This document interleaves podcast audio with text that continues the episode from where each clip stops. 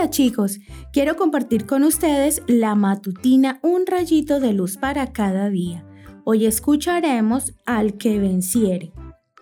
El que salga vencedor recibirá todo esto como herencia, y yo seré su Dios y él será mi hijo.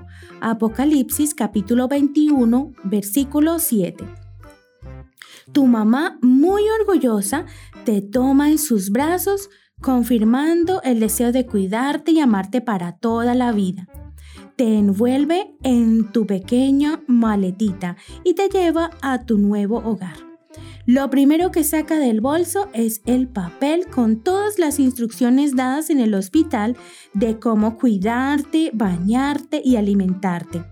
Está decidida a cumplirlas al pie de la letra para que seas un niño más cuidado y amado del planeta. En este momento pareciera que todo lo que ella necesita para lograr su objetivo está en la lista de instrucciones. Pero, ¿eso será todo? Por supuesto que no.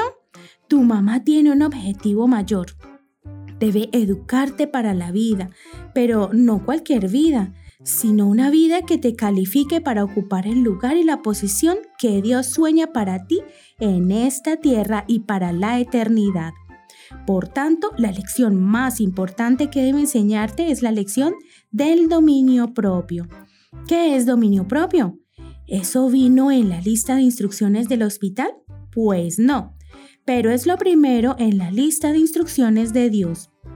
El que te dio la vida y te amó desde antes de nacer quiere que seas un vencedor. El dominio propio es hacer uso del autocontrol, que es lo que te capacita para lograr todos los demás hábitos y aprendizajes. Te voy a dar un ejemplo.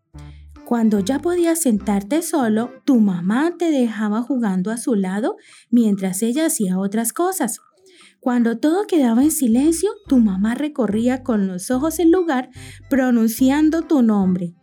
A tu corta edad ya sabías reconocer el tono de su voz y te sobresaltabas al mismo tiempo que retirabas tu manita de la estantería donde estaban los adornos de cristal. ¿Por qué lo hacías? Porque estabas aprendiendo que aunque hay cosas que quieres hacer, no debes hacerlas porque no es lo correcto. Esos adornos eran una tentación, pero cada vez que intentabas tocarlo, fuiste aprendiendo poco a poco dominio propio.